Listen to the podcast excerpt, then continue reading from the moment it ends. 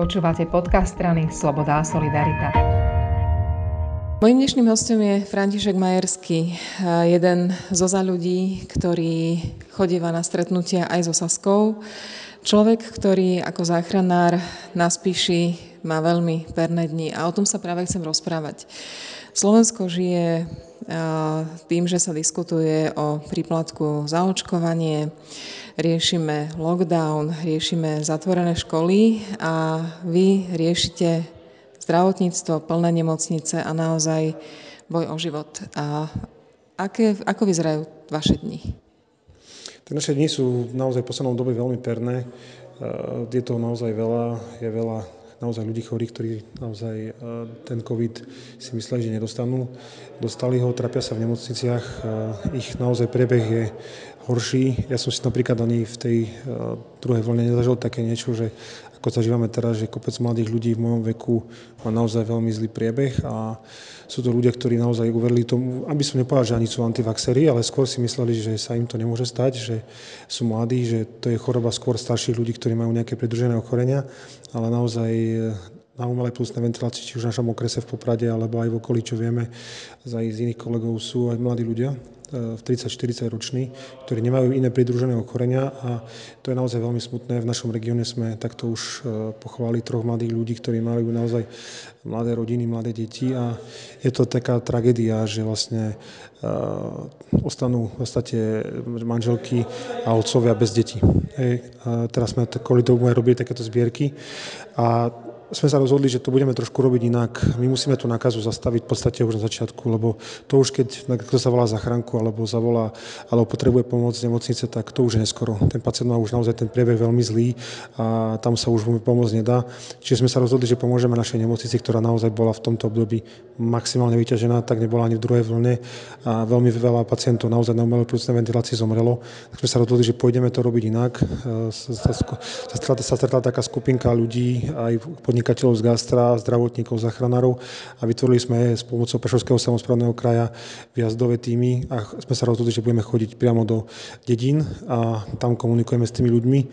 Tak sme vlastne prvý deň začali, tak sme ráno nás čakalo 8 asi ľudí pred e, tým očkovacím miestom, kde sme boli v tej obci, e, pred kultúrnym, e, kultúrnym úradom. A ja som povedal, že to je málo strašne tých ľudí, že proste to tak nemôže byť. Tak sme sa rozhodli, že pôjdeme normálne do do romskej osady, lebo v tej dedine je taká vorská romská osada.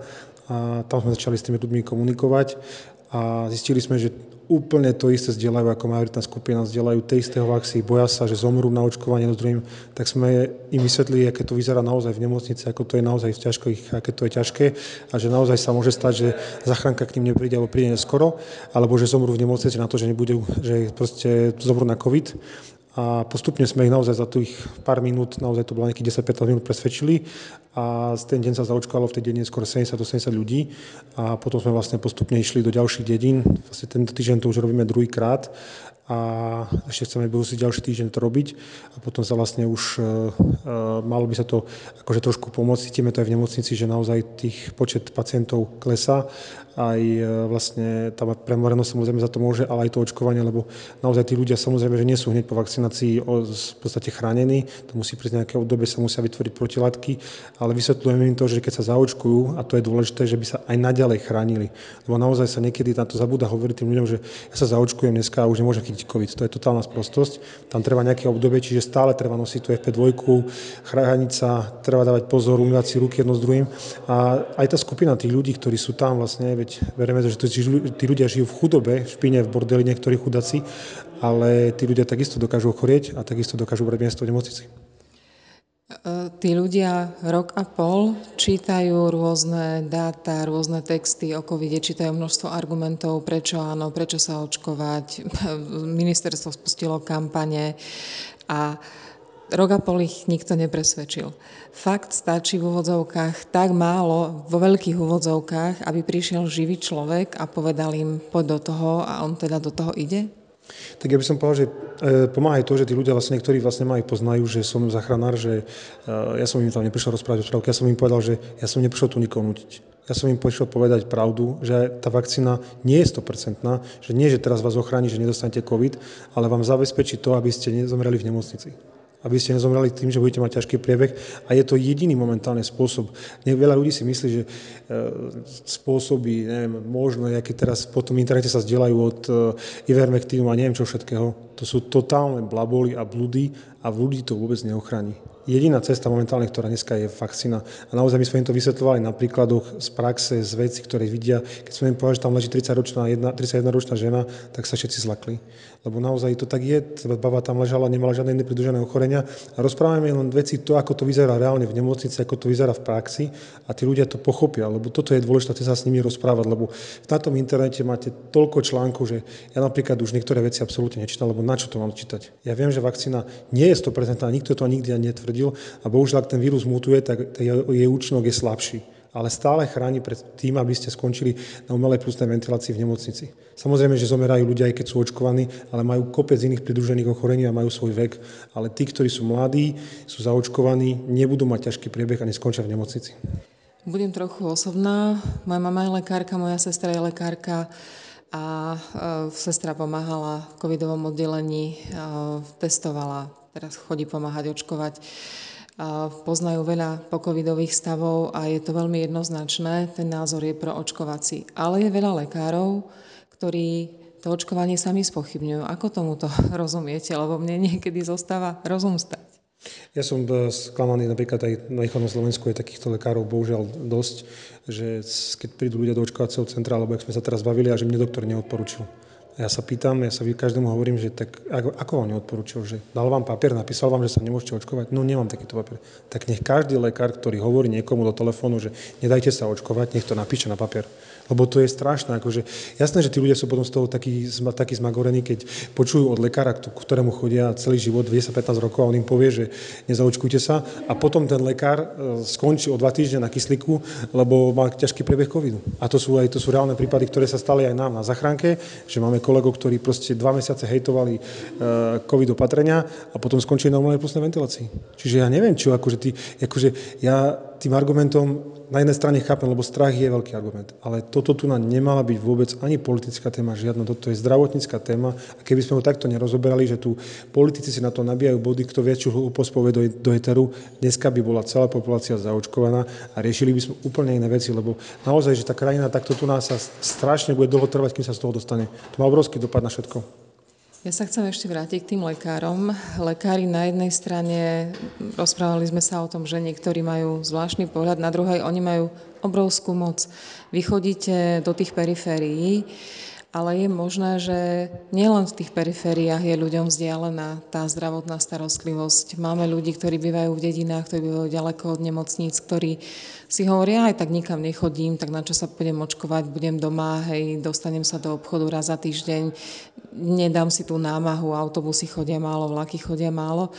Naozaj by pomohlo, keby to na celom Slovensku robili tak ako u vás, že lekári by chodili priamo za ľuďmi? Ja, A čo tomu bráni? Ja si myslím, že tomu nebráni nič, lebo naozaj Vúcka, tým, ak sme to aj teraz urobili, nám vyšla naozaj maximálne v ústretí a chce to robiť aj v ďalších okresných mestách, lebo my sme to počuli od argumentov naozaj ľudí, v každý, každý deň sa to pomaly stalo, že tí ľudia, presne to, čo ste povedali, že ja chodím len do obchodu v dedine, žijem sama, deti mám v zahraničí, tak kde sa ja tak môžem nakaziť. Ale keď už tá vakcína prišla akože do dediny, tak sa už zaočkovať dám, lebo oni, tí ľudia napríklad starší, 60-70 roční, oni niektorí nemajú ani Facebook, oni tie veci nečítajú, len jednoducho nikam nechodia, do popradu nechodia, ako vravíte, chodia len do potravín, maximálne sa rozprávajú s nejakou susedkou a potom, keď vlastne zistili, že tá vakcína vlastne prišla kým, tak sa zaočkovali bez problémov. Čiže naozaj aj to je tá cesta, akú sme sa mali uberať na začiatku, že, že jedna vec je veľká kapacita centra v tých mestách, ale druhá vec je naozaj, že tá vakcína má prísť tým ľuďom, aj tým, aj tým ľuďom aj do tých dedín. V tých dedinách nám žije v podstate 3 4 Slovenska, hej, tých žije v tých dedinách a naozaj treba ich tam naozaj e, dostať, treba s nimi robiť. A my to robíme ešte aj trošku inak, že uh, jedna vec, že očkujeme na tých obecných úradoch, alebo kde nám vlastne obec vyjde v ústrety, ale vždy, vždy sa nám vždy stalo, že niekto prišiel k nám a poprosil nás, či by sme mohli zaočkovať niekoho doma A samozrejme, že sme šli a tak sme už počkovali ľudí, že normálne ideme domov k ním, že viete, ja mám doma ležiaceho človek, e, otca, mamu, či, či by ste prišli, jasne, prídeme, donesú nám údaje, my vyhla, napíšeme na papier a potom ideme s vakcínou priamo k človeku domov, zaočkujeme, počkáme 15 minút a odídeme preč. Čiže vychádzame tým ľuďom maximálne v ústretí, ako sa len dá, aby naozaj sme ochránili tú najväčšiu časť, lebo títo ľudia, ktorí sú starší, majú pridružené ochorenia, naozaj, keď ochorejú, majú ťažký priebeh a dopláca na to potom naozaj, nepoviem, že v úvodzovkách, že doplácame na to všetci, lebo ja som to aj tým Romom v tej osade vysvetlil na tak jednoduchom prípade. Dneska to bola situácia pred dvoma týždňami, bolo popradské nemocnica plná na COVID, aj nielen na obyčajnom, ale aj na COVID, či na bielom. Ja som im to vysvetloval, že keď dneska sa stane dopravná nehoda, havarujete, budete dvaja ťažko zranení, zadobujete mať deti, tak si lekári budú musieť vybrať, že koho zachránia. Lebo naozaj, že tá zachránka by prišla, ale nemala by kde popradiť odovzdať. Musela by ísť do Prešova, do Koši jednou z druhým. A toto si ľudia nevedomujú, že to má dopad na na všetkých nás. A kým toto nepochopíme, že tá solidarita, tá pomoc tým ľuďom je najdôležitejšia, to nehráme sa teraz, že ja COVID nemôžem chytať. Ja si tiež myslím, že ja som sa neudal zaočkovať kvôli tomu, že som sa bal covidu. Ja som sa zaočkoval kvôli tomu, že verím vede. Ja som doteraz na všetky očkovania zaočkovaný, mal som COVID predtým, ak bola očkovanie, mal som ľahký priebeh, nemal som problémy, ale ja neviem reálne, že čo COVID urobí za dva roky s našim telom. Ja neviem, čo bude, aké budú stopy, veď vidíme, že má dôsledky na srdce, na veci, na ostatné veci, že jedna vec, že prejdete COVIDom ľahko, mám kopec kolegov, ktorí sa ešte nevrátili do práce stále majú poškodené plúca. A tiež by sa v tej dobe dali zaočkovať, keď sa nakazili, išli, išli proste len s tými pomockami, ktoré sme mali. My sme na začiatku nemali žiadne ochranné pomocky. My sme robili s tým, čo sme mali, mali sme obyčajné rúška, robili sme si, kupovali sme si v maliarských, oblek, oble, maliarských potrebách obleky a proste sme to robili akože na kolene. A teraz je vlastne všetko, je vakcína, je všetko, môžeme sa tým ochrániť celú populáciu a my sa tu hráme, že vakcína je zlá a neviem čo všetko. Čo by za to dali iné krajiny, keby mali toľko vakcín ako Slovensko? Čo by dali africké krajiny za to, že by sme mali, že tu máte Pfizer, že si môžete vybrať kvalitnú vakcínu? Veď my môžeme ďakovať Bohu, že žijeme v Európe. My sa tu mali ďaleko viac umrtí už. Ja som vám chcela veľmi pekne poďakovať a hrozne by som si želala, aby ste boli taký ten kamienok, ktorý spustila vinu, že sa toto spustí na celom Slovensku a fakt akože obrovská, veľká, úprimná vďaka.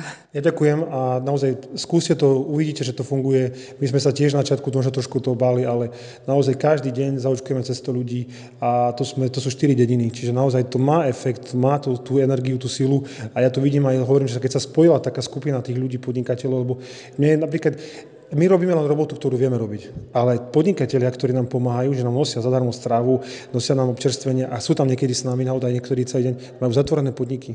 A oni napriek tomu, že naozaj nemajú teraz už poslednou období, stále hovoria, že už nemajú na výplaty pre svojich zamestnancov, tak tam prídu s nami, pomáhajú nám a im slúžia Lebo my, sme, my len robíme to, čo vieme.